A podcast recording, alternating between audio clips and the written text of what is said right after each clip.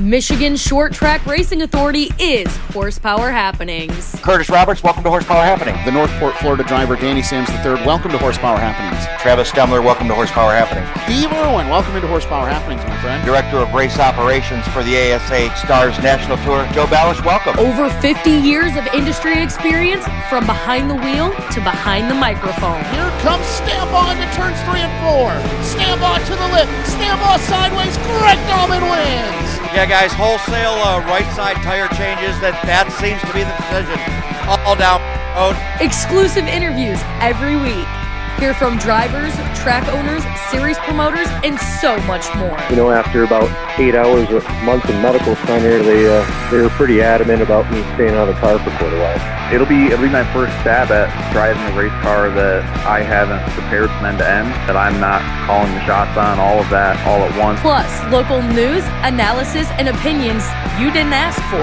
She is not going to have any excuses. That is some of the best equipment there at Anthony Campi Racing that money can buy. This points fund is massive. These races are massive. These are some of the most high-paying races in the country. From the Be Cool Radiator Studio, presented by CNT Services, here are Zach Heiser and Rich Franz. Good evening, race fans, and welcome in to another edition of Horsepower Happenings. Two great interviews lined up tonight. We'll speak with outlaw or with uh, template late model driver Kevin Cremonesi, plus uh, the Michigan uh, fan club, the uh, Michigan Motorsports fan club.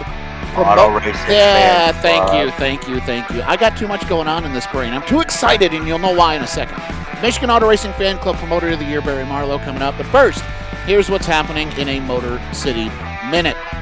Uh, down south, uh, they are already racing. Bubba Pollard, Stephen Nasse, they stunk up the show at Speedfest down in Georgia.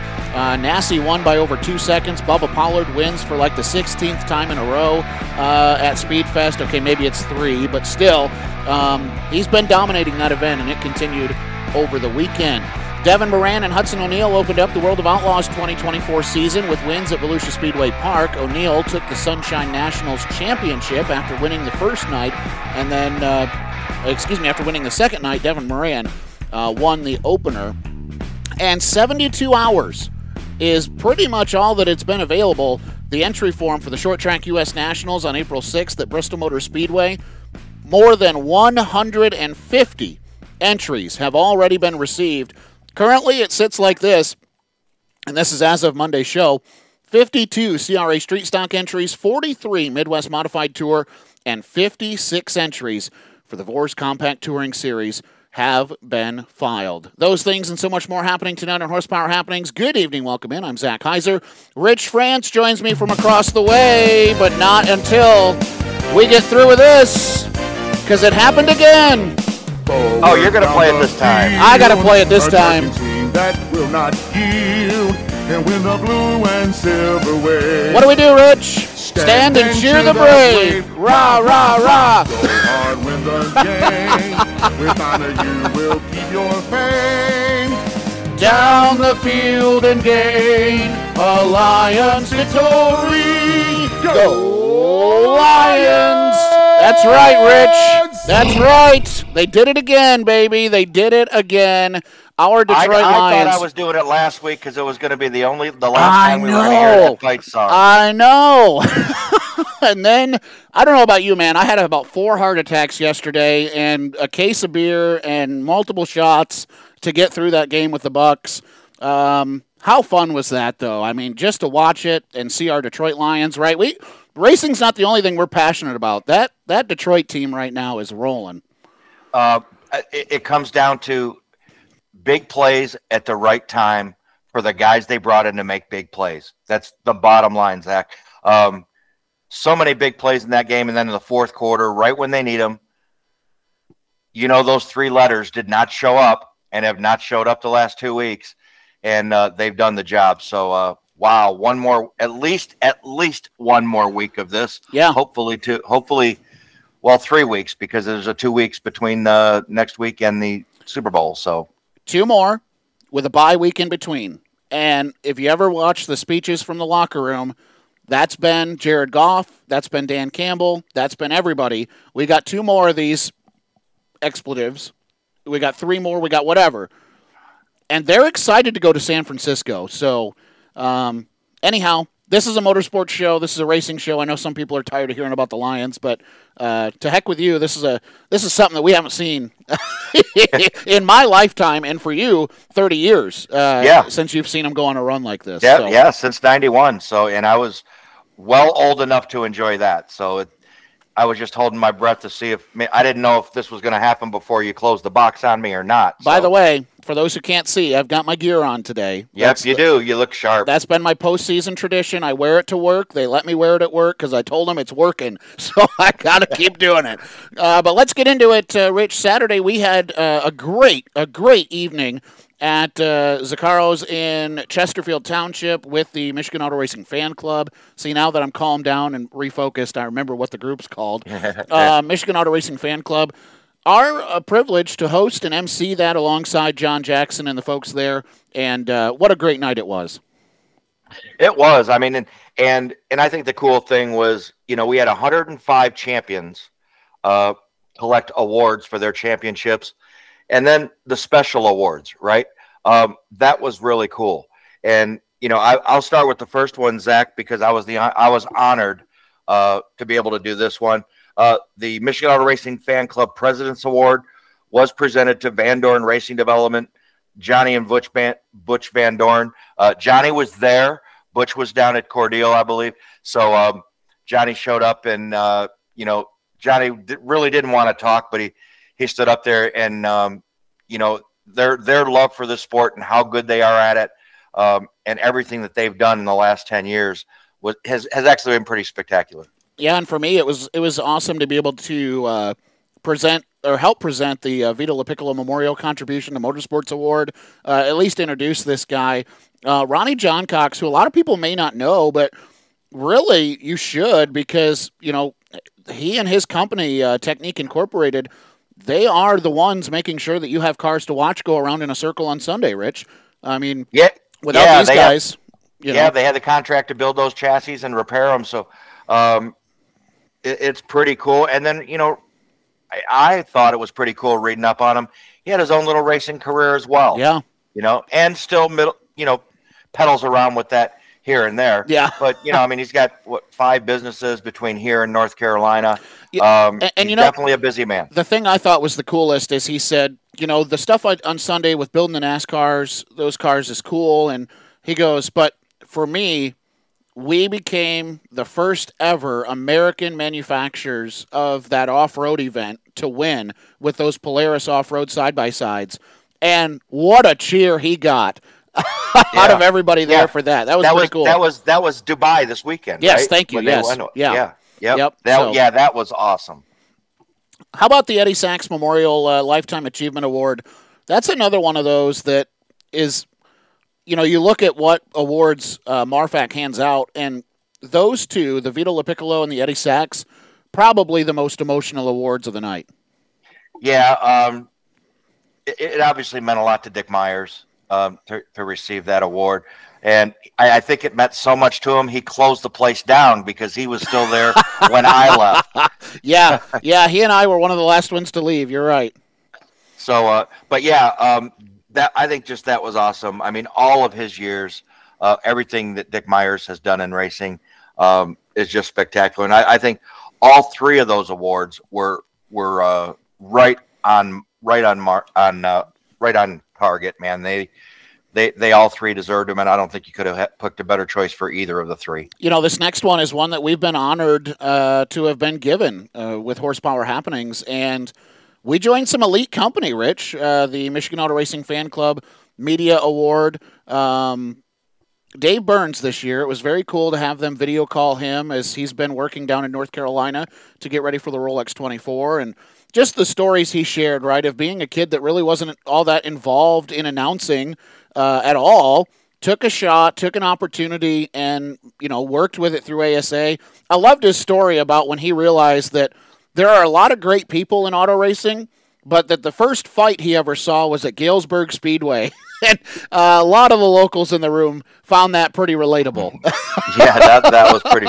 But but like you said, that's pretty cool. I mean, we we all see Dave Byrne, and and it was cool. You know, back in 21, you know, we were honored to receive this award. So, um, really good company. It, it kind of humbles us to be in, in in groups of people like Dave Burns. Um, that's just that's just pretty awesome. How about this next award? I, I like this, and I hope it's something that the fan club continues to do, and that is to honor our next generation of racers with the Future of the Sport Award. Yep, and um, we had Roger Williams came up and and took care took care of that award, and uh, Katie Robinson uh, picked up the few, and I don't think she was expecting it. It doesn't seem because she they brought her up uh, up on stage and she didn't really know what to say, but she's a tiny thing, and uh, but uh, she's doing in do, doing great things in racing here in Michigan, and and ju- she just can't wait to grow her her racing career. You may say that name sounds a little bit familiar, but it's kind of off. Uh, Danielle Robinson, her older sister, kind of trailblazed for for her uh, throughout the last couple of years, and she still races as well, so that might be why. Then you get into the Michigan Auto Racing Fan Club of the Year awards, is what it says on your pamphlet. And uh, we'll talk to this next guy coming up here in just a few minutes. Uh, Michigan Auto Racing Fan Club Promoter of the Year, Barry Marlow. His work with Great Lakes family of sprint cars in I 96 last year. Just, uh, you think about everything that he had, all the irons he had in the fire, uh, pretty, pretty hard to beat. And I, I think a lot of it, in my opinion, um, I, I honestly think a lot of it had to do with I ninety six because if Barry Marlow does not step up to the plate, what does happen to I ninety six in twenty twenty three? Yeah. Do they do they run a race? Does somebody else step up to the plate and promote races there? I can't say that that would have happened. So, and he didn't need Gary. You know, Barry didn't need to do it. Right. He had enough. Like, like running three series is not enough. Yeah. and they're running sometimes back to back nights and you know 300 miles away and you never know. So uh no uh, well uh that was well done barry marlow. Well deserved promoter of the year. And then uh, Mechanic of the Year, I think this is a great award because there are so many people behind the scenes that make these race car drivers as successful as they are. And uh, Ron Finkbeiner, what a great, what a great asset to more specifically a division you love, Outlaw Super Late Models. yeah and, and anybody who doesn't know ron finkbeiner is the the muscle uh that keeps all those Bo- bozell cars going right? He's the guy that's there till late at night working on those race cars uh getting home you know getting home at all hours of the morning uh and he just continues to do it. And, and ron's not getting any younger right? Not getting any younger at all but uh, he continues to come back. His love of racing and his commitment uh, to, to those guys uh, is second to none and well deserved for ron Uh, of the year awards, final one, fan of the year. You got to have that. It's a fan club, um, obviously. And they said, you know, we looked at this, and uh, Jeff Sommer made it to did what did they say, ninety percent or hundred percent of the fan club events. What did he say? Uh, it was a lot of them. Yeah, I thought it was every one of them. I think so. It might have been. Um, so that was cool for, for him to, to be there. And then the appreciation awards, Rich. Uh, as a board member, I'll kind of let you talk about those a little bit. Yeah, so th- this is this is where John Jackson um, just has some appreciation awards for what they do, and um, one of the one of the award winners was Rex Wheeler for all his support of the fan club and everything everything that he's done, um, and also David Howe and Nancy May. Um, these are board members, and they. So when we have a fan club night and you show up and you see the table with the ten up, and they're trying to sign you up for a membership these two were at every single race member racetrack at every event in 2023 no matter where it was they were there. They That's put awesome. the miles in. They're both race fans. So they you know so they you weren't going to find them at the same racetrack every week. Uh, they got to see a lot of racing at a bunch of different racetracks so uh, you know and all of us owe a big thank you to david howe and nancy may because I'm on the board and I can't make it. I'm not going to lie. There's no way Oh, I yeah. could ever do it with my schedule um, and our schedule. So there's no way I could do it. So without people like that, uh, you know, the fan club would be really strained. So thank you to them. Great job to everybody. Uh, great, great banquet, great fan club banquet. It was a lot of fun, and uh, looking forward to getting the season kicked off and uh, hopefully going back and being involved somehow next year. Uh, it, you know, if if only to just go and and and witness it. It'll be good. Uh, Rich, the last uh, week and a half, two weeks has been all about schedule releases, and we've had so much going on, we've kind of ignored them. So we got a long show anyhow. Let's make it a little bit longer. Corrigan Oil Speedway, the big question mark of 2023 in terms of what's going to happen. Is this thing going to become, uh, you know, the next Mall of America? Is it going to become some development property? Are we going to only see Night of Destructions? Um, then we heard an old friend was coming back with Jim Leisure, and they've put out a 2024 schedule of events that looks pretty good. Uh, if I may, I'll run through it real quick. Some of the key dates. Uh, May 3rd will be your Unleashed, your season opener. Uh, Friday nights, modifieds, late models, pony stocks, outlaw front wheel drives, and mini wedges. You got to have some special events, though, Rich. We know that in today's day and age, you got to keep the racetrack open somehow. Nitro Tour Monster Trucks on May 11th, um, which that facility might just be perfect for some uh, for some monster truck action. Friday night racing with figure eights on May 17th. CRA Late Model Sportsman come into town on May 26th, along with All American trucks. Tri State Sprint Car Series on June 7th. This is the new uh, uh, economy sprint car series that's trying to get started up. That's June 7th. And then, Rich, uh, we have a date there on June 9th. I'm looking forward to it. Yeah, I'm a, it's fun. It's just really cool to be able to get back uh, to Corrigan Oil Speedway after, you know, last year, you know, really, really rather limited racing and not knowing, what, like you said, not knowing what was going to happen. But Jim Leisure uh, back in charge of the house. So, uh, yeah, really looking forward to get back to Corrigan Oil Speedway. June 9th. And, uh, yeah. Yeah, and June 9th. And, and I'm sure the fans are too. JEGS CRA All Stars Tour debut, by the way, if you didn't put that together, on uh, June 9th. Must See Racing Sprint Cars return on June 21st. June 28th, they have their first night of destruction for you uh, Nod fans. July 5th, race night with fireworks in the National Compact Touring Series. Uh, a couple of regular shows in there as well. July 21st, special 75 lap modified event. Another couple of Friday nights. And uh, Rich, you're in a college town. You're in a in a town with a professional college football team. You gotta you gotta make sure that you're scheduling that appropriately. So August 16th will be championship night at Corrigan Oil Speedway. They'll run their traditional harvest on August 25th with a figure eight championship night, and then a final night of destruction on September 6th to wrap up their 2024 season. What do you think of that schedule?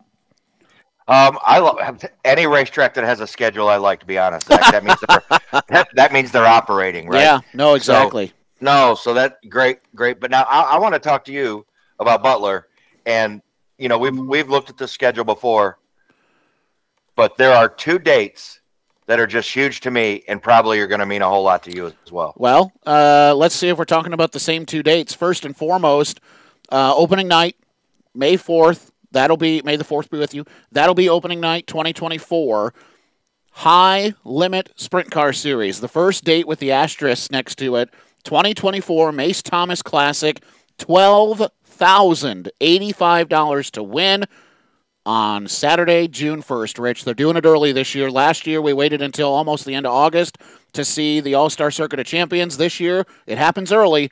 June 1st, Mace Thomas Classic. That's got to be one of the dates you're looking at. Yes, sir. You, and I think you know the other one if you know me. Uh, let's see here. July 11th, Dirt Car Summer Nationals Hell Tour, $5,000 to win uh, for the late models and then modified special as well. Uh, that's got to be your other date that you're looking at. That's my. Can't you see me dancing? Uh, but look Yeah. at this date down here, Rich Franz.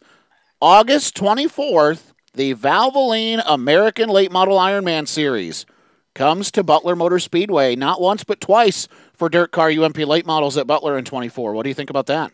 Um, that piques my interest, right? Yeah. Um, that that does pique my interest, but and maybe that will get up there. But right now, Summer Nationals Hell Tour, the reputation. Um, hopefully, it's it's in July 11th, so maybe we'll get a bunch more, you know, co- top guys in the points that have been following it uh, that earlier that early in the summer, but uh, before the end of it. But uh, I'm real. I, I'm looking forward to both of them. But I think Summer Nationals Hell Tour, yeah, that's probably first on on my list. A couple other key dates. Uh, open wheel, or open wheel spectacular will feature uh, non-wing traditional sprints alongside the 410 wing sprint cars on May 18th. Great Lakes Super Sprints make their first appearance alongside the 410 wing sprint cars, which is always a fantastic show. If you want to see a good sprint car show, June 15th. 410s, 360s, separate divisions, two sprint cars for the price of one. Uh, it's going to be a great show, June 15th for that one. And then Great Lakes Super Sprints return on August 17th. Uh, again, alongside the 410 sprint cars. So, uh, twice in one season, you're going to get a chance to get the two for one special on sprint car racing at Butler. And then a couple other key dates that are always important fireworks night, best fireworks you'll see in the state. Uh, I'm, I'm going to say that. Uh, $1,776 to win for modifieds on fireworks night. That'll be the Saturday after the Hell Tour. So 713, July 13th for that big special. Wilson Memorial, July 27th. Fourth annual Terry Wilbur Memorial, August 31st. And seventh annual John Reeve Memorial on September 7th. Killer That's schedule. what, that that's what I like, Zach. Uh, they kept their traditional races that they've had, and still added some top-notch shows from out of town. Uh, looking for looking for big things out of Butler in 2024. Now I'm gonna I'm gonna speak a little candidly here, Rich, and I'm gonna say we go from one blockbuster, two blockbuster schedules to one that may have been a little bit underwhelming when it was released this evening. Rich, let's talk about Birch Run Speedway and Event Center. Um, we know that there's been some managerial changes over there. Their schedule released earlier this evening. Your impression when you look through it?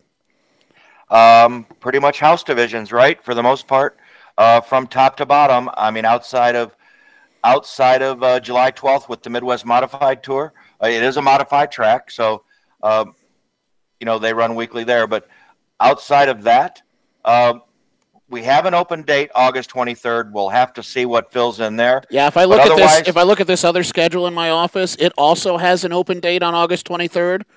So I'm hoping that those two puzzle pieces fit together. yeah, it's, it's just ironic that those two dates are left blank on both of those schedules, yeah, right? yeah. So they're they're working that out. Uh, but outside of that, you know, they've thrown in some multiple eve of destructions, and pretty much everything else is house racing uh, throughout the season. So uh, we'll we'll have to see have to see how that goes for Birch Run. Yeah, I already fielded some questions, right? Key things missing. Uh, no Reveal the Hammer, no Must See Racing Sprint Cars, no National Compact Touring Series.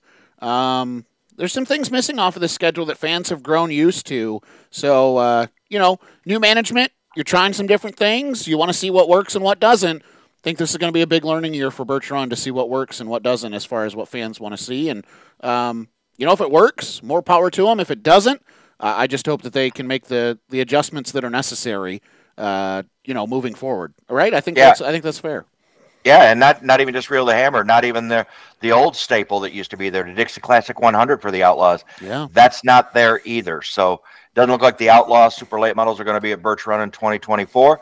But uh, it's early. All you know, we we talk to a lot of promoters, Zach, and they say, "Oh, there might be a couple changes to the schedule." well, it's it's only January. Exactly. Okay, so we'll have to wait and see. But uh, everything that we're seeing now coming out is the first draft. Doesn't mean it's not the final draft, but it's the first draft. So it's all we have to look at right now. By the way, Springport Mid Michigan Speedway released a schedule uh, this week as well. That'll be on our social channels coming up this week as well. Uh, just don't have time to go through four schedules in uh, in one show here. Rich, it's time to get into our first interview of the night, and uh, this was a gentleman that we see quite a bit throughout the summer, and we got to hang out with him on Saturday as well. He was honored as the Michigan Auto Racing Fan Club Promoter of the Year for 2023. Makes his home in Merrill, Michigan. Barry Marlow, welcome to Horsepower Happenings. Thank you, Zach. Hey, Rich, how you guys doing tonight? Man, it's uh, it's it's good. It's good to talk to you, and uh, you know, let's start with that, right? 2023 Promoter of the Year, and you know, John Jackson, the Michigan Auto Racing Fan Club president, starts introducing you, and he says he, you know, he said I can see him smiling at this table right now, and I asked you, I said, did you have any idea? And you said, absolutely not. Completely surprised. Just talk about it. You know, a a fan club and a group of people that is that was the theme all night. People that started out as fans and are now making a living in auto racing, or maybe not necessarily making a living in your case, but that are completely invested in auto racing. And their love for it started as a fan. And you spoke of that in, in your speech. And just talk about going from a fan to now being honored as a, as a promoter of the year by this organization. Well, first of all, that's exactly right. If anybody's involved in racing at our level, at the grassroots level, it's probably because they're a fan. Period. And I, I mean, I didn't grow up with racing. You know, I I raced motocross. My family went to places like Milan Speedway and Norwalk Speedway, and that was very seldom. You know, they only knew how to go straight. Um, so the dirt track deal really wasn't until I started selling fuel to, you know, these 22 tracks in Ohio, Michigan, and Indiana. And, you know, I saw all different types of racing, but nothing tripped my trigger like I did when I saw the half miles, the dirt sprints on the half mile at I 96. And it was all over. I mean, and then I I'm head over heels into racing now. I love your So- recollection of that moment too. Like you remember the moment that you knew I got to get involved in this thing. Um, Yeah. turn one at I ninety six, and they blow your pants off going into one, and um, you know Yeah. somebody goes from the outside the third lane to the first groove on the bottom exiting two, and it's a great story. And uh, I encourage people to talk to you about it sometime when when they have a moment. To go from that now to 2023 into 2024 and your efforts have been recognized um, in multiple ways. I mean you were on a national talk show with mrn's wing nation and now as promoter of the year um, for, for the michigan auto racing fan club. Just kind of put that in perspective of something that you've done out of love is now being really recognized by a lot of people.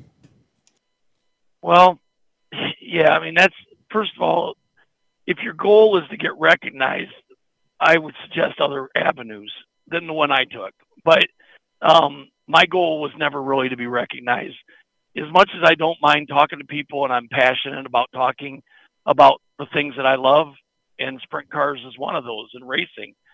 But you know, I, I'm be, really behind the scenes. You know, like right now is our busy time of the year. Um, we we make our season right now sponsors and lining up the tracks and getting together with tracks and and all the things that we do and I'd like to think that, that that's kind of my forte. I'm a logistics guy and there's a lot of logistics to putting on races. Um, so I, I don't know how to really put it in perspective exactly, Zach. I mean, it's um, I love what I do. I really do.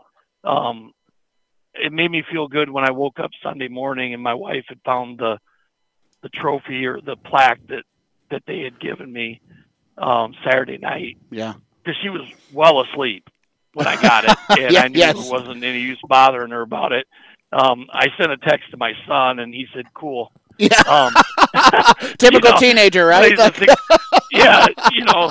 So, woo, I it with my family, But, but, I'll tell you what, you do a good job. I think you do a good job containing your emotions. So, like, what what were you feeling? I mean, humbled, uh, proud. I mean, what was that when they said Barry? Yeah, well, Marlow? it's all those. I, I mean, obviously, I was humbled. You know, it's uh, and it's hard to be humble. You know, here you are in front of all these other promoters. You know, the Ron Dragers of the world. You know, um, you know, Brendan Hamby, who's taking over Flat Rock and Toledo with Ron. Here, I was going to work with Ron or with Brandon, and it was really kind of cool for me to have him there even though he went asphalt route, but he's with a great group of people. Um, but when you're in a room with all those people that have promoted for years, and to think here's a guy with a traveling series that is recognized as promoter of the year, it, it felt good for me because that's a battle that I have with these tracks when I walk in to deal with them until they get to know me. It's like, well, you don't really realize what we have to go through as a track but that's not true. Um, and I think that's why our schedule is looking like it is. Um, we're making a lot of headway into getting a lot of the good tracks in the tri-state area. Um, and I think that's what it means to me is that is I'm humble. Of course, I'm proud, but I think it says a lot for all the guys that run with us and the tracks that we run with. That there's a little certain, um, I don't know if affirmation's the right word, but it's like, hey, you know, we're working with some good people here. um, short of just telling them that, you know, it, it's kind of like some other people res- recognizing you for that. Barry, you know, I mean, everybody, most everybody that listens to our show, you know, they're familiar with your work with the Great Lakes family of sprint cars. But last year you did something different, and you know there was the news came out that you know I ninety six Speedway was you know really up in the air, and that they weren't going to be racing. And you really put that racetrack on your shoulders and made a big decision. And um, just talk about that decision and just how how well it turned out and how important it was for your group. Well, it, it's it's just not our group. It was important for the whole community in I ninety six, and all I knew is, you know, we have a lot of new track owners in Michigan, and and a lot of people making a difference and doing a great job you know, Tim Dibble works hard over at Hartford. Tim Wilbur and his family are doing great things at, at Butler. Um, and now you have the LeBarons at Crystal. Um, gave us one of the best sprint car tracks we had ever had there, at least in my time um, last year. And we put on some great races. So, you know, it's not to take anything away from any of those guys because they're doing great things but we can't afford to lose another track. Um, and I just, that's all I could think about. Didn't know how I was going to pay for it and didn't know how we were going to do any of it. But all I knew is we couldn't let it close and we had to try something. And I realized it was sprint car heavy, but when you own three series that are all sprint cars, you kind of have some control over that schedule.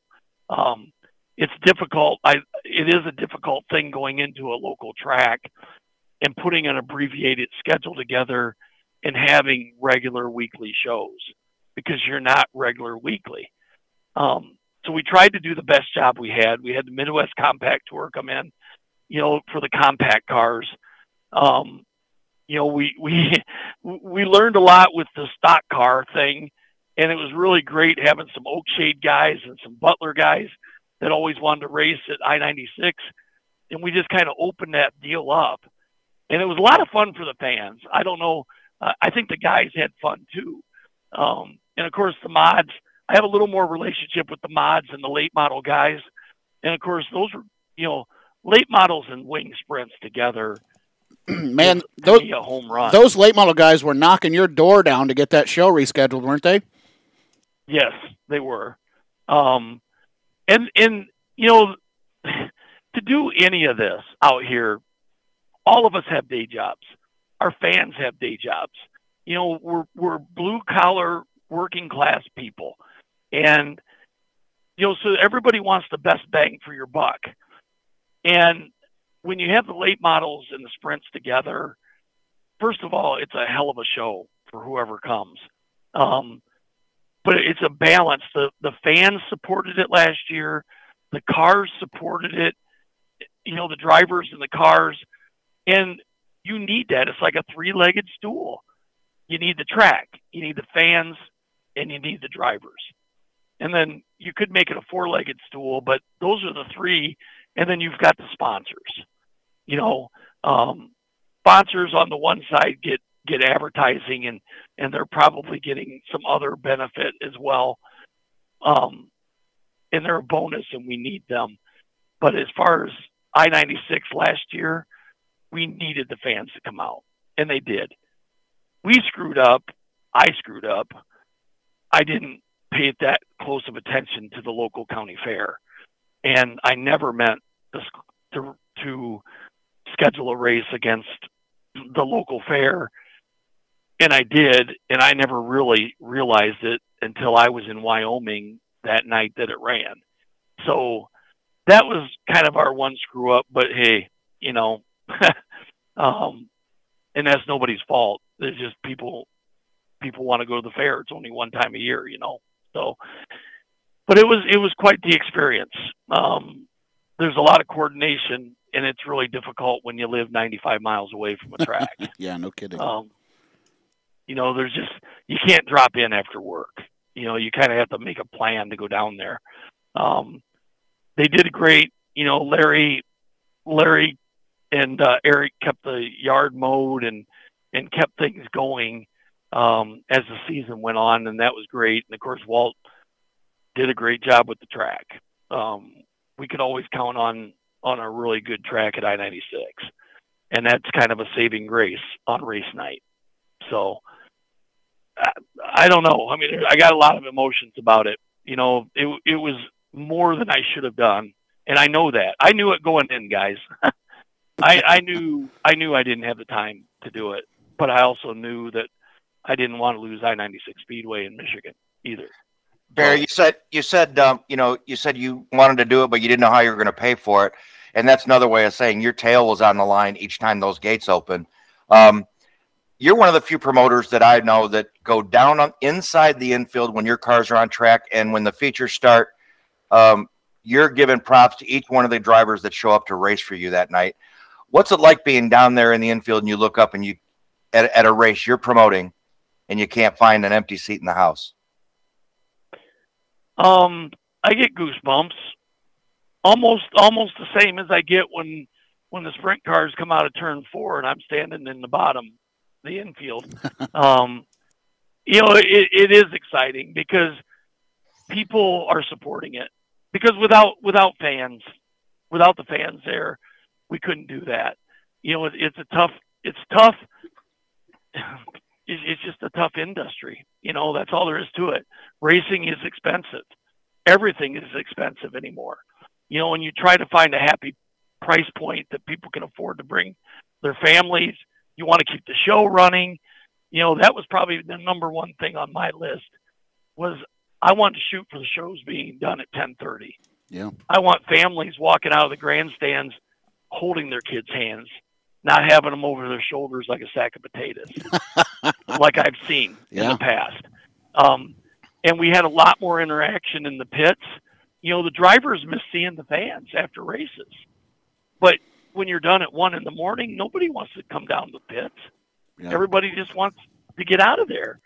But if you're done at ten o'clock or ten thirty, guess what? Hey, we got an extra hour. Let's go down and see the drivers. Let's go down and see the Greg Dahlmans and Dustin Daggett's and Max Stambaugh and you know all those guys out there that they see on the track, and that's what it's about. Um, so Last thing on the promoter of the year, because I think, you know, not only it had to do with your work with Great Lakes Super Sprints and traditional sprints and lightning sprints, but also with I 96. Um, what does 2024 look like? I know that this, your goal was this to be a one time thing to get them through 2023. Um, you know, I, I, it's it's weird, right? Because we're in silly season. Um, I know that you are still heavily involved, and you've got great connections. Even share some people that are helping I ninety six Speedway. So, what does your involvement look like now? Well, I knew at the end of the season, um, you know, I told Larry, I, I gave him all my numbers. I did a nice spreadsheet and showed him the the blacks and the red numbers, and and so he had some guidelines. And you know, Larry lost his dad the first of the year. Oh man, I lost my mother-in-law passed away here last week, so we've kind of touched base and and talk to each other a little bit, but knowing that each of us are going through some family things. But I told Larry from the start that I can't really, I can't take the whole whole thing on my shoulders this year. You know, we have a lot of positive things going on with the sprints, but I'm a gypsy by trade. You know, I'm I'm geared and I'm I'm cut to travel from track to track, put on a show, load up, and go to the next track. Um, and that's just the way Great Lakes Super Sprints is. That's the way our model is. So to have brick and mortar, it, it just changes that dynamic. And with me living so far away, I can't take away from my series and invest more money into something that I, you know, isn't a long-term plan for me. Um, but I offered my help. I offered to run them the nights I'm there, which is at least six times I know, um, and help with anything that I could possibly help with promotion-wise, help with advertising, you know, help with all the behind-the-scene things that I can do from my living room or from my pickup sure. on the road. Um, but as far as you know, the f- financial commitment other than what I do when I work with them on our shows. Um, I, I just can't take that whole burden. I mean, there, there's, you know, you got twenty thousand dollars worth of food sitting there. You know, there's just all these other things, and I just don't have. I I really that's not in my budget Yeah. to have inventory sitting someplace like that. So it, there's there there's just a lot to it. Well, There with your is. with your 2024 schedule, just with the super sprints alone, not counting the other two divisions that you are responsible for, I don't know how you'd have time uh, to do anything with a racetrack uh, anyhow. So let's dive into that a little bit. Uh, you released your 2024 schedule a couple of weeks ago, and it's aggressive, and it looks more aggressive than I think it actually needs to be. Uh, just because, right? There's there's been a dissolving and an absorption, and everything is now under one name, the way God intended it. Um, but you still have your north and your south points. You still have your tour points. But when you look at the schedule, it's all one great big schedule, and uh, drivers know they have the opportunity to pick and choose if they need to. So let's talk about that a little bit. Highlight some of those key. You mentioned it at the top. You're going to a lot of really cool racetracks you're returning to some really cool racetracks that you've been to in the past, and um, you're also making some debuts in 24 that's going to be really awesome. Yeah, the I'm excited about it. You know, one of my goals is to because we we're a working class group, um, and but we have guys spread out from you know Troy, Ohio, all the way up to Midland, Michigan, and from South Bend and and St. Joe area, all the way to Sandusky or to you know Eastern Ohio.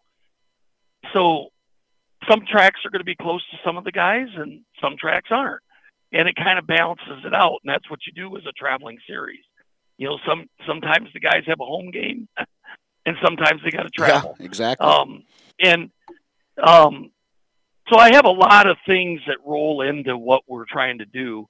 I am kind of proud of the fact that if you look at it, you know, all those races are east and west from Hartford, Michigan to Fremont. And from north and south from Lawrenceburg, Cincinnati area to Crystal yeah. and that's not it's not to me. I mean i i travel i don't think anything of driving 500 miles but um so i'm not a good guy to ask but still that's a really pretty compact area for somebody that travels to race sprint cars. You know you take where all of our cars are and i say i i would say a lot of them fit up in the upper northwest ohio north northeastern indiana and southern michigan area well, you you put all that on a map, and that's a pretty good schedule for those people. Um, I catch a little grief on the north, the south, the tour. Um, my the tour really is Great Lakes Super Sprints, and that's really what I'm trying to go to. But I I don't feel myself that I can get rid of the north and the south because I need I need all the cars I can get. You don't want to go south. you don't want to box yourself Go in. I, I get what you're saying, right? If you give drivers they feel like they have the option to run for a championship if they run all of the north races, but don't necessarily run everything south of the Michigan border. Or vice versa, if somebody can commit to running all of the races uh, south of Michigan, but not necessarily, you know, go up to Michigan and still feel like they have an opportunity to race for a championship, and then you get guys who don't care and will just go to everything, uh, you probably up your average car count. Am I doing a good job surmising that? Yeah, yeah, yeah. Not too bad. Not too bad. We'll work on that. But no, that's exactly really what I'm doing. I'll, I'll have a script. You know- I'll have a script by April. It'll be okay. well, what I've learned is you basically the the guys. A lot of our guys that have sprint cars, whether they're just starting or you know where their budget is, a lot of guys are kind of geared to run 15 races. You know, 14 to 20. Okay, let's say that range. And then you have the the next tier of guys that they want to race as much as they can, but they still have a job, and um, but they're willing to travel. and that next tier is about 35 to 40 races. So it isn't by chance that my target is 40 races. Sure. My experience is I'm going to lose five to seven races due to rain or weather. Okay. Last year we had 41 races scheduled. One got canceled because of technical difficulties. I think that was Merritt. They had problems with their flag stand or Yes. whatever. And then and then we had six rainouts. So we lost seven races last year and we ended up with 34 races. So it kind of you know because I want to kind of keep the guys home. You know, I I want I want to have a, a fairly aggressive schedule for the and keep the good cars that want to run 35 40 races with us and still have those guys have the opportunity that hey i can run 14 15 16 races and that's my schedule. And that's what i'm committed to for my local sponsors and and so on. You know it's definitely a building block. Um, but of course i want some of those guys to come to some of these other tracks. And i'm hoping by picking up the gas cities and the lawrenceburgs and and Muskingum county and you know Oakshade and some of these other tracks that we we don't frequent all the time that just the guys wanting to have it on their bucket list to come race hey i want to go to that track i've never raced that track is going to bring some extra cars so that's the balancing act i'm trying to do Barry, you, this is just in case anybody's wondering. You know, you did this last year with the Buckeye and Wolverine division, um, and I'm sure you reached out to your teams and asked how, because that was the first time that was done. on- Once you took that over, um, what kind of feedback did you get from your teams? And obviously, um, they want to continue doing that because your decision to come back doing it that way in 2024. Um, you know, I really don't get a lot of direct feedback. uh, Didn't get a lot of direct feedback on that. Um, I learned a valuable lesson myself, and a lot of it was the points. Um, because I kind of, if I can use this word, I kind of screwed ourselves on a couple races um, because they weren't points for a different group. And so I've kind of I kind of had to do some massaging, and that hasn't been released. We're gonna. I'm really hoping in the next ten days to announce our our new points fund. We have a new. We actually have three new sponsors that are gonna pick up the whole points fund for 2024, and I'm really excited about it. Um, and I think a lot of the naming, the naming things, and and retiring in the NRA will become clearer when they see our announcement that I, that we're trying to work on right now. Um, and it's all marketing. That's what it is. It's all marketing and dollars and and getting people to help participate. You know, to keep a value there so these guys can still race. Barry, Zach and I have been around. what you were asking. yeah, yeah, no, uh, we, we Zach and I have been with multiple traveling series, and I guess the biggest thing is always that that Zach and I have always talked about is how many do you get that actually follow every single race? Is that something that's on your mind, or are you just worried about? Would you, you know, do you? A lot of times, you know, you're only going to get three, four, or five guys that are at every single race. Does that matter to you, or are you just worried about uh, having enough cars, 20, 20 some cars, to put on a show each night? Well, of course it matters to me. I mean, um, but I don't I don't sit and dwell on on that particular thing. It, it's I want guys I want guys to want to come first and foremost. If somebody doesn't want to come, I'm not going to be on the phone, and you don't. I don't do that. I I can count on two fingers the amount of times in eight years that I've really been worried about cars and tried to call people. Um, I want people to be to those races, and I'm going to put on a show with the ones that are there and who want to be there. So I don't I don't sit and dwell on who's going to follow the whole thing. Like last year, I didn't expect anybody to have to follow the whole thing. That's why I didn't even have points, or I didn't pay any points fund for the tour because I didn't know how it was going to shake out. as it turned out, Max Stambaugh ended up being the only one to run all of them. Um, Phil Gressman would have been right there with him, but he had engine problems late after he had a couple engine problems during the season, and the engines just ran out at the end of the season. But um, you know the I think we'll do a better job in the future. Um, I'm revamping how we pay out the points fund. The points fund will reward the guys that run all the races. I'm still going to pay the guys that that don't come to all the races. I'm not.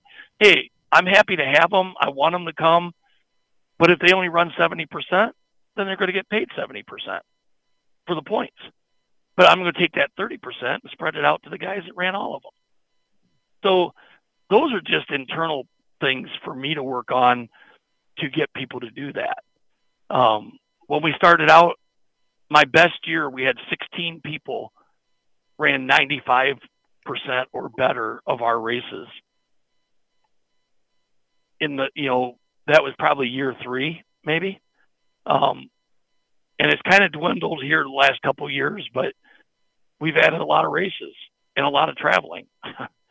so, but our car counts haven't changed. Yeah, that, Ironically. Yeah, exactly. That's I've been at 25.5 cars for almost six years. I was just sitting here thinking, you know, you, you you you may lose those guys that are there ninety percent of the time, but you also you you you have the other field guys that are there the other part of the time. It's just weird how that works, isn't it? Well, it really is, and and and that's why I don't dwell on it. I I know that a lot of it is the program that I put together, and how I how I try to take care of the guys. Um. So, but just for instance, last year we had 152 different cars Wow. teams raced with us in 2023. 152. But there's no 360s around. They're dying, right? Yeah. I mean, my best year to that point was 116 wow. teams. And we just blew that out of the water. And then to add to the competitive competitiveness of it, we had 17 different feature winners in 34 races. That's awesome. Barry, we've Um, uh, we've been we still have Go, Go ahead. Oh, I was just I was just going to I don't want the others to feel left out is all I was saying is we've been focusing heavily on the Wing 360s, which is kind of the the uh, parental leader of the pack, if you will. Um, but a really great non-wing program that you're continuing to build and develop. And um, we're seeing now where you said this Great Lakes Lightning Sprints. Uh, you, yeah, I think you coined it perfectly. You have this opportunity for drivers who want to get started in wing sprint car racing, or you have drivers who want that affordable option to return to wing sprint car racing. You got the three stepping stones, no matter how you organize them. Um, let's uh, just briefly a uh, couple of couple of thoughts on both of your your non-wing traditional sprints and your lightning sprints. Okay. Well, let's let's start off with the lightning sprints since you ended with them. Um, I'm proud of that group. We last year for the first time in in our since we started with them, which was for year four, we averaged 20 cars per race. Um, That's great. We have a lot of new guys coming in, and we've had modified drivers. We've had street stock drivers. We even had late model drivers jump in a lightning sprint to try it out. Um, with the cost of some of these street stocks and some of the what their engines are costing, um, they can you know they can jump into a pretty decent lightning sprint to try it out and buy the whole thing for ten grand and race all year and they could probably damn near get their money out of it. So I think that's is as affordable as it gets and they're fast. on on any given night when we run together, they may only be off the leaders in the 360s by a second. so Yeah. that puts them still the fastest car at the at any dirt track if the wings aren't the full size wings aren't there.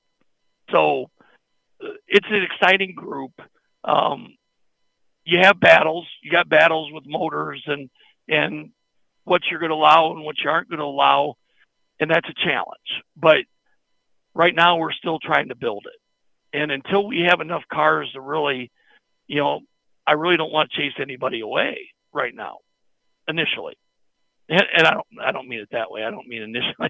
we're chasing way later. I don't mean it that way. But right. um, uh, what I mean is, you know, it's not like I have 50 cars and we really need to clamp down on this. And, you know, hey, we just, we're just now averaging 20 cars right. per race. So, you know, let's get that build up and then, then we can see which direction we really want to go as a group. So, um, but it's, it's a great place to start. It's a place, great place to end. It's just a great place to be really, if you like sprint cars, because they're still fast. Um, and the non-wing, I'm going to have a challenging year this year. I had a really aggressive year last year. Non-wing in our region um, is really taking a hit right now. Yeah. Um, Indiana is the heart of it all, even though that's the byline for the state of Ohio. The heart of the non-wing racing, and uh, you got long time traditional tracks that ran weekly non-wing programs that if they aren't cutting them out, they might only be running an abbreviated season. Well, that gets even harder now to keep that car around. So, um, and we had some challenges last year. Um, we there's there's kind of two groups of non-wing emerging. You know, you you've got you got the the steel block guys, and then you got the guys that want to be USAC competitive. I mean, that's a little bit drastic, but yeah. Um, and it, but it, it's it's really hard when you need all those cars to fill out the field and, it, and it's a difficult thing to try to keep everybody happy. Um, I tried that last year, even though I know you can't possibly keep everybody happy, but I still try. um, I mean, I, is I, it, it's just in my. are they that far apart that I mean, like a weight break or things like that, just don't even it enough? Well, that's on my agenda the next two weeks. Is to really, I'm trying to put together about a 14 race schedule for the non-wing this year. Um, I think that'd be a, you know, MTS. They're, you know, the few years before I I got with Joey, you know, there was they were running seven eight races some Right, of those years. Right. So, um, so I think 14 is a, still a pretty nice schedule. Yeah. Um, but we're losing tracks. you know, right now we've got, you know, I don't know what's going on at Tri City, Merritt, Winston. Um, you know, we, we don't know right now. You know, are they going to run? Oh, I'm guessing they probably will, but I don't know what, you know, I don't know if we're going to be there. Um, there's not a lot of communication right now. Yeah. So it's hard when you eliminate three tracks out of out of your potential pool, you know. Um, so there's a lot of challenges. It, it's not as simple as it seems at times. Well, Barry, Um, looking forward to it, man. Um, big schedule. Excited to be a part of it. And um, congratulations on that promoter of the year, dude. That that, I mean, that's big. Uh, that's voted on by your peers. Uh, that's voted on by people who watch what you do. Um, I, I think it's well deserved, and I'm looking forward. I know you are too to getting 2024 rolling. Get to some of these racetracks. Get back to some of these racetracks. See race cars again in person. Uh, we didn't even talk about. Uh, putting sprint cars on ice again in two months, uh, which I know you'll be uh, announcing some details on that coming up here pretty soon on your social media. Um, But man, we are we are strapped for time right now, so I'd say anybody who wants Yeah. to learn more, uh, GreatLakesSprints.com. That's GreatLakesSprints.com, and then you can choose your series that you want to investigate from there. And Brooke has been doing a knockout job. Uh, Facebook, Instagram, Twitter.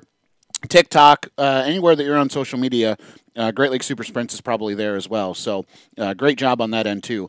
Barry, thank you for making time for us, man, and, and congratulations on everything you've done so far.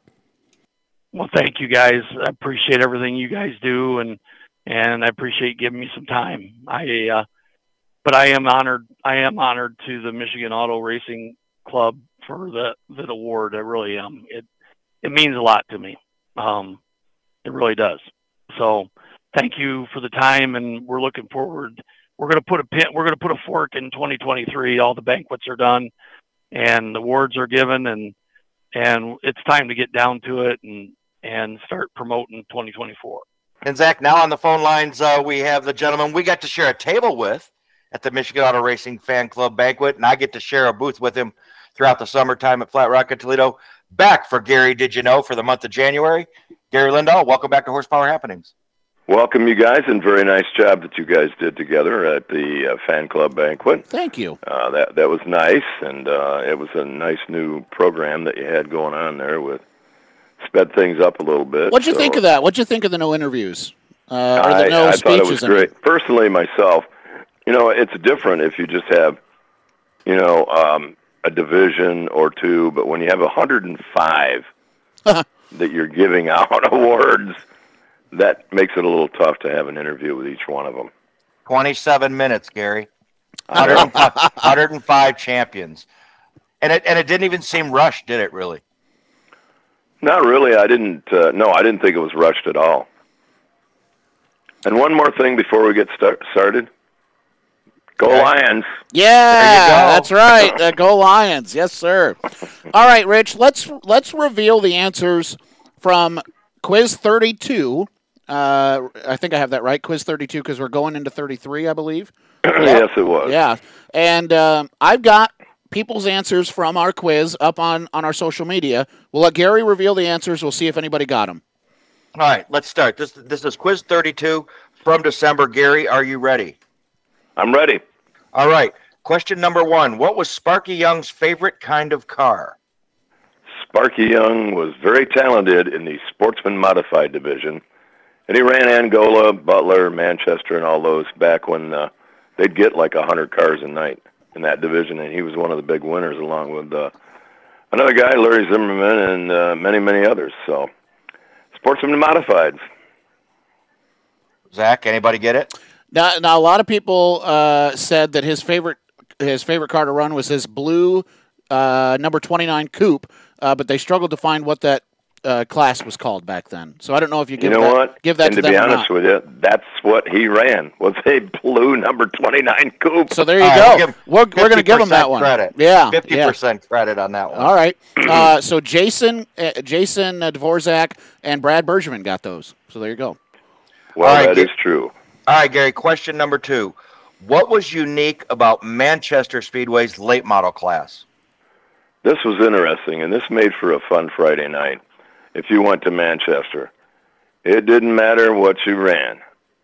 You watched street stocks, bombers, figure eights, and outlaw late models, and that's what the class was. That was a late model class. They ran everything Jay- under one umbrella. Jason Vorzak says in the last couple of years before they closed on nights with low car counts, they'd run late models together with all other classes at the same time. Imagine that. Yeah, there you go. All right, Gary, question number three. Who won the very last feature on dirt at Auto City Speedway? See, now this one would probably get a lot of guys that figured out it was an outlaw late model race. However, their short track was also dirt, and the winner was Toting Brabs. Ah, nobody had it. Nobody had it. Well, Uh, guess what? Be- And it was on dirt, so they were both dirt. So you know, yeah, Brad Brad guessed the flying farmer Frank Cedar, and Jason guessed John Doring Jr. yeah. Well, guess what? Guess I didn't say wrong. on the half mile dirt. I just said on the dirt. See, Okay. those are trick questions. Yeah, yeah. So none of our uh, Those none of our will figure it out. None of our swag is in jeopardy this week, which I'm okay with. So final question, Gary. Uh, go ahead and read it, Rich. Gary, what was Gary McKinley's favorite car number? and it was a number three. And Gary McKinley was a really neat guy, and he ran.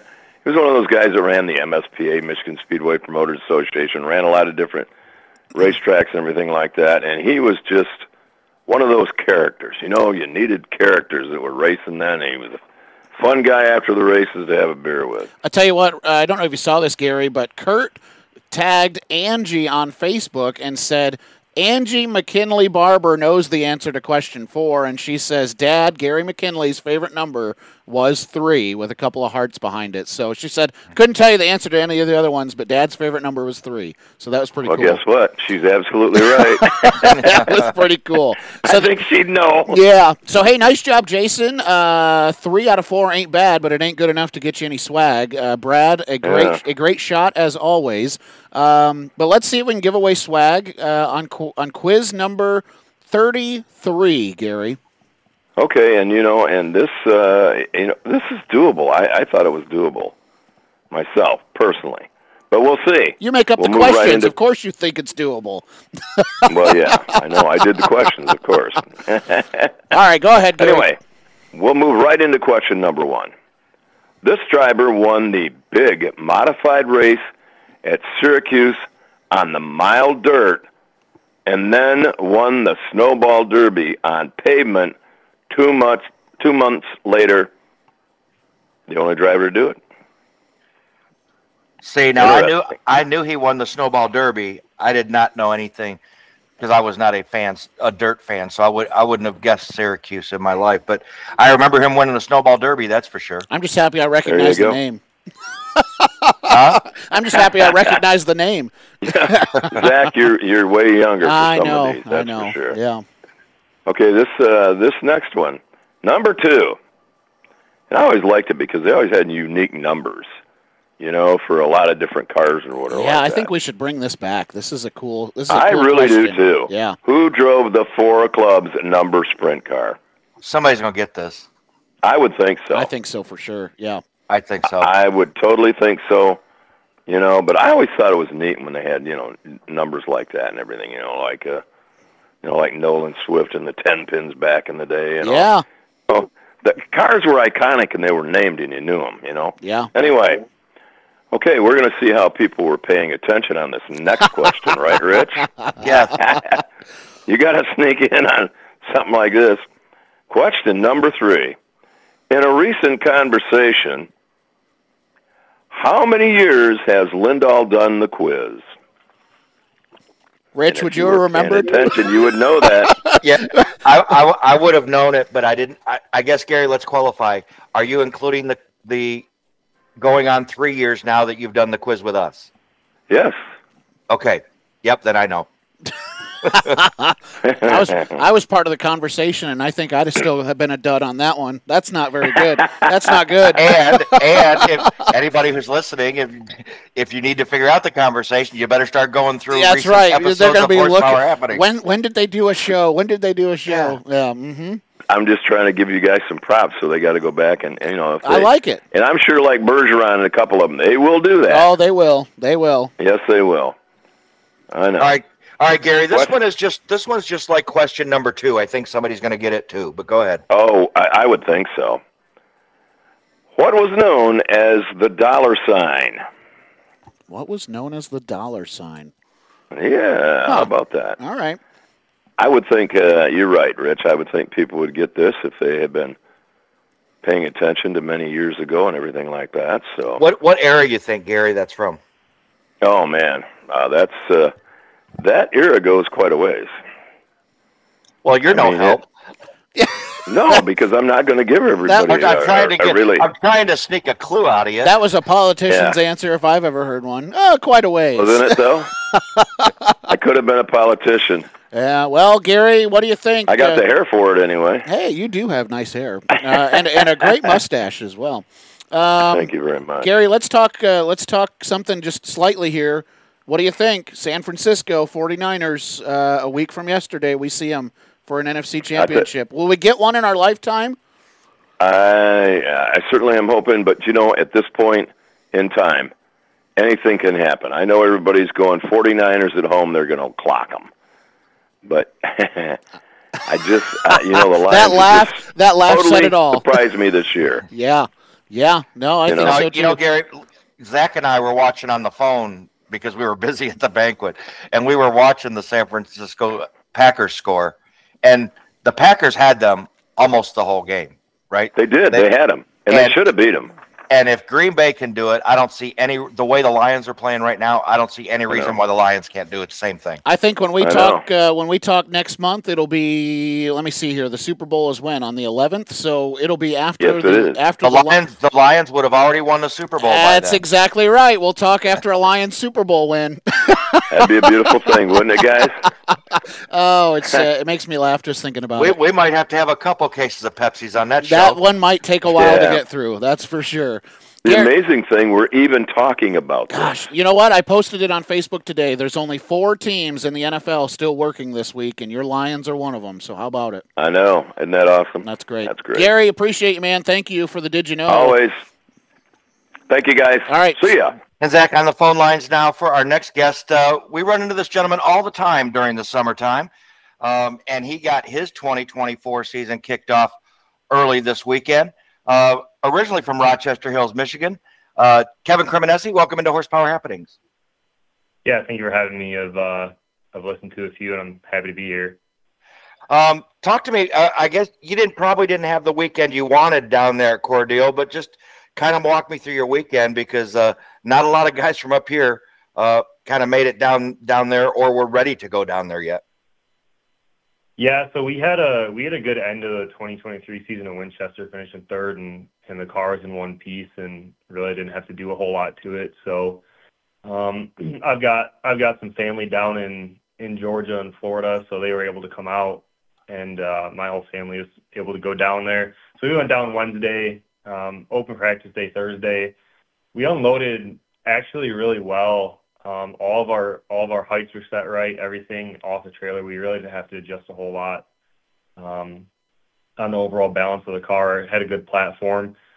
Took me to kind of the first set to figure out the track, and and even then, I can kind of relate it to a Birch Run, but it's more banked. And then having an inside wall is not something I've ever raced a track with before. So that took a little bit of getting used to and getting the line down. Um, got one and two down pretty quick. Three and four took a little bit longer, but we were we were P five in the second practice set when we went to the new tires. So that was that was good. We were fifth to eleventh ish place in practice all Thursday. So you know, pretty, had a pretty good feeling being a fifth, tenth place car out of you know twenty eight. I'd argue one of the best fields I've ran in. Maybe maybe about the same as Winchester in twenty two. Yeah.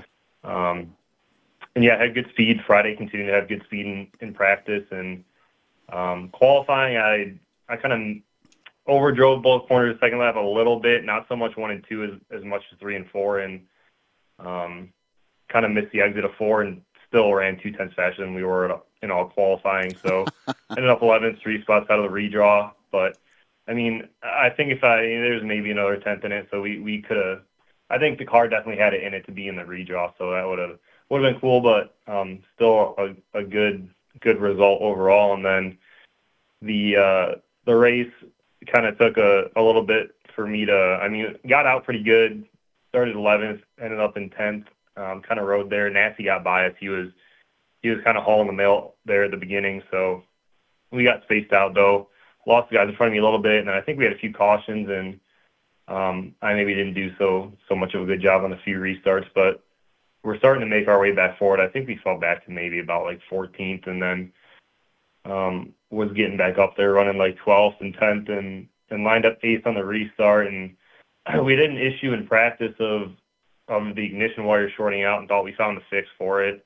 Repaired in practice, never had an issue, and then under that last caution, I think when um, they were actually racing for the lead, kind of happened again. So stopped on the backstretch, was able to fire it up again, and then came out at two on the restart and put my foot down and it died. So Ugh. so ignition wire finally finally burned up at the weakest spot behind the switch. So thankfully it happened off two and not off four because not only I would have been needing a new rear clip, but a bunch of other people would have too. So I'm I'm very thankful I was able to get out of the way and not cause anything for anybody else. But What a, what a what a hopeless feeling that- that's got to be too. By the way. Yeah, yeah, for sure. I mean, go, going into the restart, I kind of knew it was probably a matter of time before the whole thing, you know, shorted out somewhere again and burned up. But was hoping we could make it to the end. But yeah, I mean, we lined up eighth there. I think the back half of the race is is typically better for me in general. You know, I, I'm I'm typically pretty good at whether it's by design or just how I end up driving at, at saving tires. So I think we we could have ended up fifth to tenth. I think we were still a fifth to tenth place car, but um, overall, having the car come home in one piece and needing to fix twenty bucks worth of wiring is not not too bad. Definitely going down there with people we don't normally race against with the Campi guys and and Bubba and Rackley and and not really being honestly too far off of them was a really good feeling. You know, it's interesting. You kind of compared that racetrack to Birch Run at the Michigan Auto Racing Fan Club banquet at the table that Rich and I were sitting at. They were trying to find something to compare Cordele to, and the only laps that I've ever turned competitively uh, were not competitively. It was uh, track drawing, so technically it wasn't competitively. Now, me and the other officials may have been stop watching our times around the track while we were drawing it, Yeah. but it wasn't official. There was no race monitor involved. And I said, I wonder if it's kind of like a Berlin, but it was interesting that you compared it to Birch Run. Um, what, I mean, what are the qualities that you that you found in that? Honestly, it was more so just the line you run, and it was it's a fair. I mean, being on the track, the inside wall kind of throws a lot of stuff off because it makes the track feel um, smaller than it actually is. Like we ran uh, more like a bigger gear there than we do at Birch Run. You know, meaning that we're running faster there than we are at Birch Run at the end of the straightaway. But I mean, when you're on the track, it doesn't feel like it. I think because you can't see the whole track when you're on it because of that inside wall. But three and four kind of has the same like you have to hit it right. You have to be on the brakes right in the right spot. You have to get the car to cut all the way across the track down to the inside wall and come low off of turn four. That makes sense. Pretty similar to three and four at Birch Run. One and two is I wouldn't really say is like Birch Run. A lot of people were comparing it to Pensacola, which I've only ever turned laps on on iRacing. But I mean, if, if I want to relate it to that, one and two is pretty similar to Pensacola. You know, maybe it's just of the inside wall aspect, but um, yeah, I wouldn't say one and two is like Run, but three and four pretty much is. One and two, I really couldn't relate to anything I've run before, so that was that part was cool, being in a new track and and it kind of being a just a new track that I hadn't run on a similar one before in general. Kevin, in case anybody um, hadn't known you or heard from you before, um, if you follow the Jegs All Jegs Series All Stars Tour the last couple years, um, you have noticeably increased uh, your program and your abilities. Just talk about these last couple years because it just seems like every track that we go to, you're always near the front. Yeah, thank you for that. Um, we I started three years ago, so I, I grew up racing quarter midgets from from 2004 to 2011, and took one year off, raced the Sportsman at Owosso for four years, and then started college. And, and college is expensive, I think, as everybody knows, and and that class kind of had its issues as well. So we sold that car, and um, I kind of went around with with Kyle Crump and, and helped them and uh, and Blake and, and Curtis and, and you know people that I knew from Owosso and, and had helped them throughout college, and then um, started three years ago because obviously I missed it and something I've done my whole life. So it was a huge learning curve, even having people like that to help that have that you know have been doing it for the past ten years, and uh, a lot of I mean I think everybody knows it, but seat time is still just like the most important thing. Um, you know, there was a big difference, at least for me. I was really bad at Birch Run, for example, the first time, and, going back there three times a year, that that certainly helps. And then, um, I mean, obviously, I've I've learned a lot about you know this type of car in particular and, how to set it up and the way that we go about doing that before each race. I think this last race of Cordele is the best we've done in the past three years for sure. With at least how we unloaded, everything was everything was pretty much spot on. Um, and I mean that that's testament to to how hard my dad works at it too, and both of us just you know we we get a lot of support from Van Doren that I'm very thankful for, but it's just us two working on it, setting it up in the garage before we go out there. So uh, it's definitely very rewarding being able to go to new places like that, and even throughout all of last year. You know, I think generally, except for maybe Owosso, I was qualifying in the top three pretty much every race, and I know we only finished finished up there once, but um, I think the speed was there. You know, save save a few executions by me, uh, you know, screwing up a couple times, but um, certainly year over year, it's uh, it seems like an exponential improvement. Well, and you know, you you mentioned the finishes, and I could be incorrect, but I thought you matched your career best uh, a couple of times podium uh, this last season. Oh, yeah, was it yeah, only you're- once? You're, right. I think. Okay, I I, I, I was trying to give you a lot of credit, but I was a little nervous there. no, no, no. You're right. You're right. I uh, I appreciate you having a better memory than I do, but yeah, Win- Winchester, we were for I don't know for whatever reason, but you know, every time, even the I wasn't able to go to Winchester the first year because I got actually got COVID. Um, but even in 2022, both races we were really fast. Then the Winchester 400 weekend in 22, I mean, I was running third before I got tagged and and that mess happened. But um, I mean, that was that was a really stout field of cars as well. So we've always been good at Winchester, and um, we're just way too tight there this year. But I mean, our baseline for Birch Run and even Owosso, we just I think last year the most important thing was that we we unloaded off the trailer a lot better than we had the previous two years, um, which is just a testament to again how how hard my dad works at it and and what we're able to learn each and every week, and the people that are around us are extremely helpful. a fast qualifier in 2022. I just looked it up. Jeg stats. Uh, fast qualifier in 2022 at Flat Rock, and then third place at Owosso in June. Third place at Winchester in October. Um, this feels like you know you go from fast qualifier to third place. Third place. Jegs Tour winner in 24, Jegs Tour championship in 24. I mean, the sky's the limit here, Kevin. Um, and you know, you mentioned the support you've got with Van Dorn. Their whole thing is really coming together and really picking up steam as well. Um, I mean, you, you look at that and you look at how you're improving, and your confidence has got to be going up too as as you start to you know match career best finishes and, and knock some records down. I know you were a little bit emotional when I talked to you on the front stretch at Owosso to get that finish knocked down and, and to get that taken care of. Yeah, I think honestly that was the first time we'd actually made it to Tech, um, being in the top three. So, I mean, being obviously I raced at Owosso for for a few years, and I love that place, and it's really cool to see um, what Rex has done in, in bringing it back. And I'm super thankful that you know he was able to do that. I think it means a lot to a lot of people, but being able to do it there and uh, yeah, just it, that that one I had to work hard for. I, I messed up a couple of restarts and went back to fifth, and um, I had to work my butt off to get back up to third to, to park down the front stretch. Yeah, passing was at a premium one- too, wasn't it? Yeah, yeah, that one, that yeah, and and I screwed up in qualifying third, eleventh. So that one, that one I had to work really hard for, and I think that was just kind of a a major milestone in in finishing top three and making it to Tech, and being able to repeat that before the end of the year was cool. And yeah, I felt like there was a few races last year um, where we might have had a car to win, but um, either I didn't execute or uh, you know things out of my control happened. So, I mean, I think we're knocking on the door for a win, and um, we're going to keep working hard this whole year, and hopefully, hopefully get a, one or more than one of those.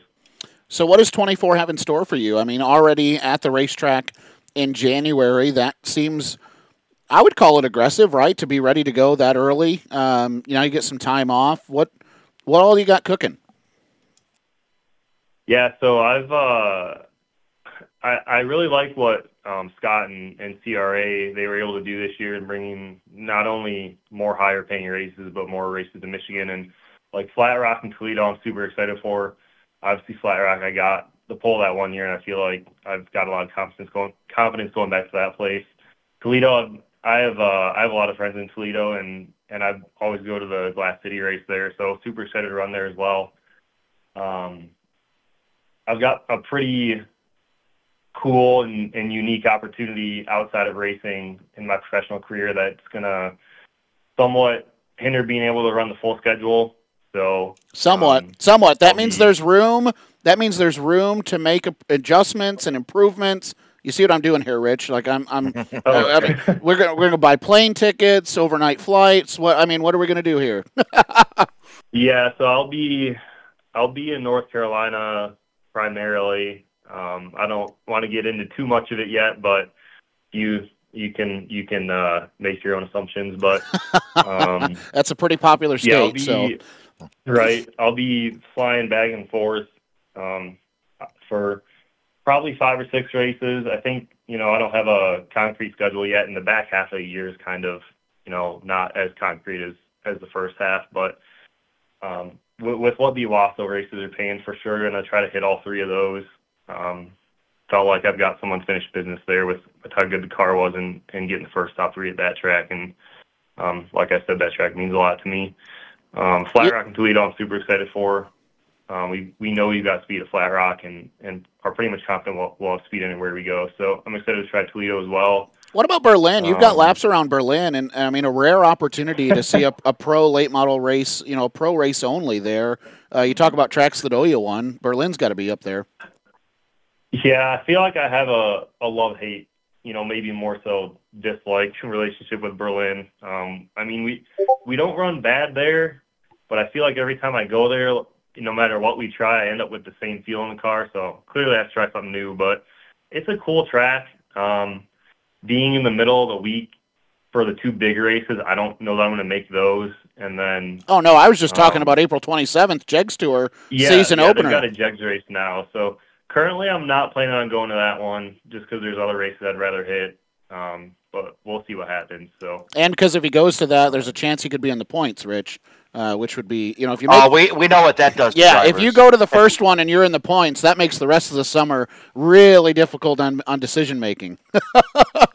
yeah, yeah, for sure it does. So I mean, that's that's something we really wanted to do the past few years is run for a championship. But um, you know, with races being in Salem and Nashville, it's it's maybe not necessarily in the budget to go hit all those. You know, being eight hours away, but um, yeah, thankfully we've we were able to go to Cordele this year, which I mean that's 13 hours away, but that was almost a, a vacation for us. And then we go down there and it's 30 degrees, so yeah, it was it was still 30 degrees warmer than it was here at least. But um, yeah, we'll see. I'd I'd love to be able to run for a championship, but life happens, and and I'm not sure For sure. logistically it'll work. So yeah, we got to pull your leg, happens. man. It- It's just you know, it's it's funny how that works out, right? You get this schedule that doesn't include Salem or Nashville for points. Obviously, the special event at the end of the year for the All American 400 weekend is still there, and uh, and now it's a tough schedule uh, for you personally. So that just how that works out, right?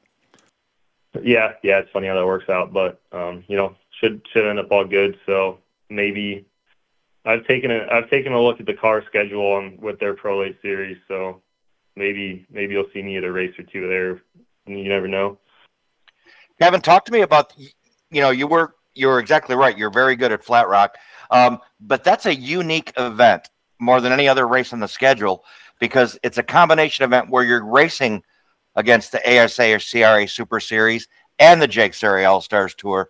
Um, just kind of talk about that and how you make that work. Yeah, so I, th- I believe it was the same way um, two years ago. Um, the the crate cars there really aren't at a whole lot of a disadvantage. It's, it, you know, it's there's a few tracks that um, flat rock maybe when you're on a long run, and and even on a Q lap, you're I mean I'll get to full throttle, but once you get past 10, 20 laps there, you're really just working the throttle pedal on, on both ends, and and even as a surprise to me the first time I was there, you're really hardly using the brake pedal. Um, I mean, you're maybe riding it on on initial entry to the corner just to get it to cut. That's about it. So that's uh, that's a pretty unique event that they're able to do that. Um, but it's really just a testament to the type of track it is, and, it does produce really good racing, especially side by side. It really surprised me. Um, it's just it's really a, fun fun race to run. It's 125 laps, which is a little bit longer than normal. Which obviously it's a small track, so you run shorter lap times, but um, you're kind of working in there the whole time because you're always on the edge of the rear end, wanting to step out and and slide around. So it's it's really fun. And you know, I was I I had made it up to third or fourth, and and was spent maybe 10, 15 laps trying to pass somebody on the outside. And um, I think anybody who's run at Flat Rock before can tell you, you know, you slip up once and you lose two car lengths, and that's it. So. Um, that was what happened, and you, you got to be really precise there, and it's a lot of fun to run at actually. I want you to talk about the relationship that you and your dad have. Um, that 28 machine, I walk into your, you know, I, I do my pit walk, and, you know, there's teams with 28 people wrenching on that car. There's not enough room in between all the humans to even see the race car. There's so many hands on deck. Um, and then you walk over to other ones that are a little more reasonable. They got five or six guys in the in the in the crew, and then you walk to your pits, and you guys are one of those grassroots teams that it's kind of you and your dad uh, that make that thing happen. And, and, as a matter of fact, he accepted your award from CRA on your behalf at the banquet. Um, talk about that dynamic uh, working, that kind of the two of you just kind of doing this thing. Yeah, I mean, throughout my whole racing career, he's he's worked ex- extremely hard, and um, I couldn't be more thankful for it. That it's something he enjoys very much as well. He he raced quarter midgets when he was a kid, and um, my number actually comes from him and him and my uncle racing when they were a kid. So they were uh, they were number six, twenty six, and 28, and uh, I chose 28. So it which actually happens to be my uncle's number. I couldn't tell, tell you why I chose it, but it's uh, it's in the family at least, so it's still pretty cool. Um, yeah, it's Well, hey, I eight, really mi- hey, eight minus two is six. So there you go, 26, 28, yeah, there you whatever. go. Hey, my second number in quarter midgets was six. So Yeah, there you go. for for some for some period of time. but yeah, no, it's um, we're we. I mean, I feel like he just works extremely hard, and um, you know, we, he uh, he's a lot better at fabricating and and things like that than I am. You know, I don't sometimes don't even try to attempt it just because it's it's not going to end up end up as good. So. Um, you know, we, we kind of have figured out what, what we're both good at and like to do and, and make it work as a kind of as a two person team. I mean, we we've shown up to the racetrack before, it's just two of us, which that gets a little difficult and and uh, maybe maybe tempers flare sometimes, which isn't ideal. But Uh, witnessed it, saw it. That happens. Saw it. Uh, Yeah. But you know you'll So, have that. uh, That's a father-son relationship. Yeah, you'll have that. That's- you'll definitely have that. that's how it goes. No, it's it it really makes it so much more rewarding. You know, even even running against you know some some people in Michigan who, who you're The- right they show up with. You with know the emotion is raw, people. right? You talk about tempers flaring, but man, the love has got to flare too when you're on the podium uh, against some of the best in the nation, right? I mean, it's got to go both ways. Yeah, absolutely, it does. I mean, it it means so much to both of us. You know, like I said, it's something we've done together my whole life, um, and and I would I I I love doing it together, and I wouldn't change it for the world. So it's it's so much fun, especially you know there's there's lows, but the highs when we we run good and get the finishes that I feel like we deserve. That maybe I don't have as many as I'd like. It uh it's a really good feeling, especially when you know, I, I like to, uh, we ran, ran Cordele, and I really like doing events like that just because we run against people you don't normally run against and you go there to run against the best. And, Yeah. you know, e- even if I'm not finishing in front of them, we are at least racing around them or right behind them. So, you know, for, for two people doing it in our garage in Michigan, as uh, as pretty much it feels like a second job sometimes. It's extremely, extremely rewarding. Well, I'll tell you what, uh, people knew who you were. Uh, you know, you're three years into this thing, 2022. People knew who you were. They knew when you showed up, uh, they were going to have to deal with you at the racetrack. So, caps off on that, man. Uh, two third place finishes, career bests for you with the JEGS Tour in 2023. Um, and I, I mean it, 23, 24, right? 2024 could be the year that we talk to you in Victory Lane, uh, just with everything that's going on. And I think that'd be pretty cool. But I know I saw on social media there were some people fired up to, to hear what you had to say. So I want to give you the floor and give you an opportunity uh, to thank who you need to thank for a successful 2023 season. Yeah, I mean, I think first thing, thank my dad for the most part. I mean, I wouldn't be able to do any of this without him.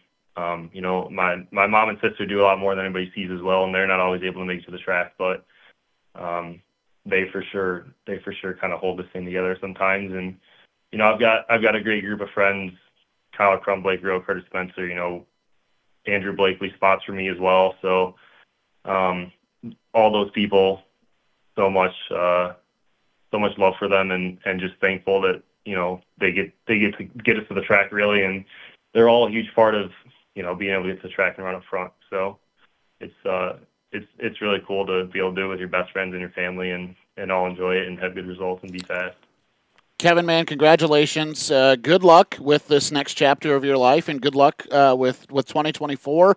Uh, excited to see what you have on the horizon, and looking forward to seeing you at a racetrack again soon. yeah thank you uh, can't wait to see you guys either Upcoming calendar, Rich, uh, doesn't have a whole lot on it because we're in a lull right now up here in Michigan. No indoor racing, no outdoor racing. Um, but here soon, really as soon as next week, we're going to be talking about guys that are going south to race in sunny Florida or sunny Georgia with Georgia Florida Speed Weeks coming up. Yep, East Bay is uh, going to get rolling. Um, I am going to be down at East Bay for the Lucas Oil Dirt Late Model Series week. Oh, sorry. Uh, Was I not waving with all of my fingers Oh, there? hi, I, Zach. am sorry. Yeah, yeah. Let me You wave for- with all my forgot fingers. the other four fingers. Yeah, yeah. so no, I'm not going to go. I'm, I'm not going to go every single night, uh, but I'm definitely going to go see the Lucas Oil Dirt Late Model Series down there at East Bay for their last trip, from what I understand as well. So this is the last year that East Bay is going to be in operation, and there's a lot of other stuff going on. Volusia kicked off this weekend, so man, you got you're gonna have to work uh, if you're not travel if you're not a traveler. You're gonna, over the next uh, 30 days or so, Zach. I think you're gonna have to work out the Dirt Vision or the FloRacing subscription uh, to get your racing fix here. One thing's for certain: your smart device is going to get a workout over the next couple of weeks because uh, you're going to be watching a lot of live streaming.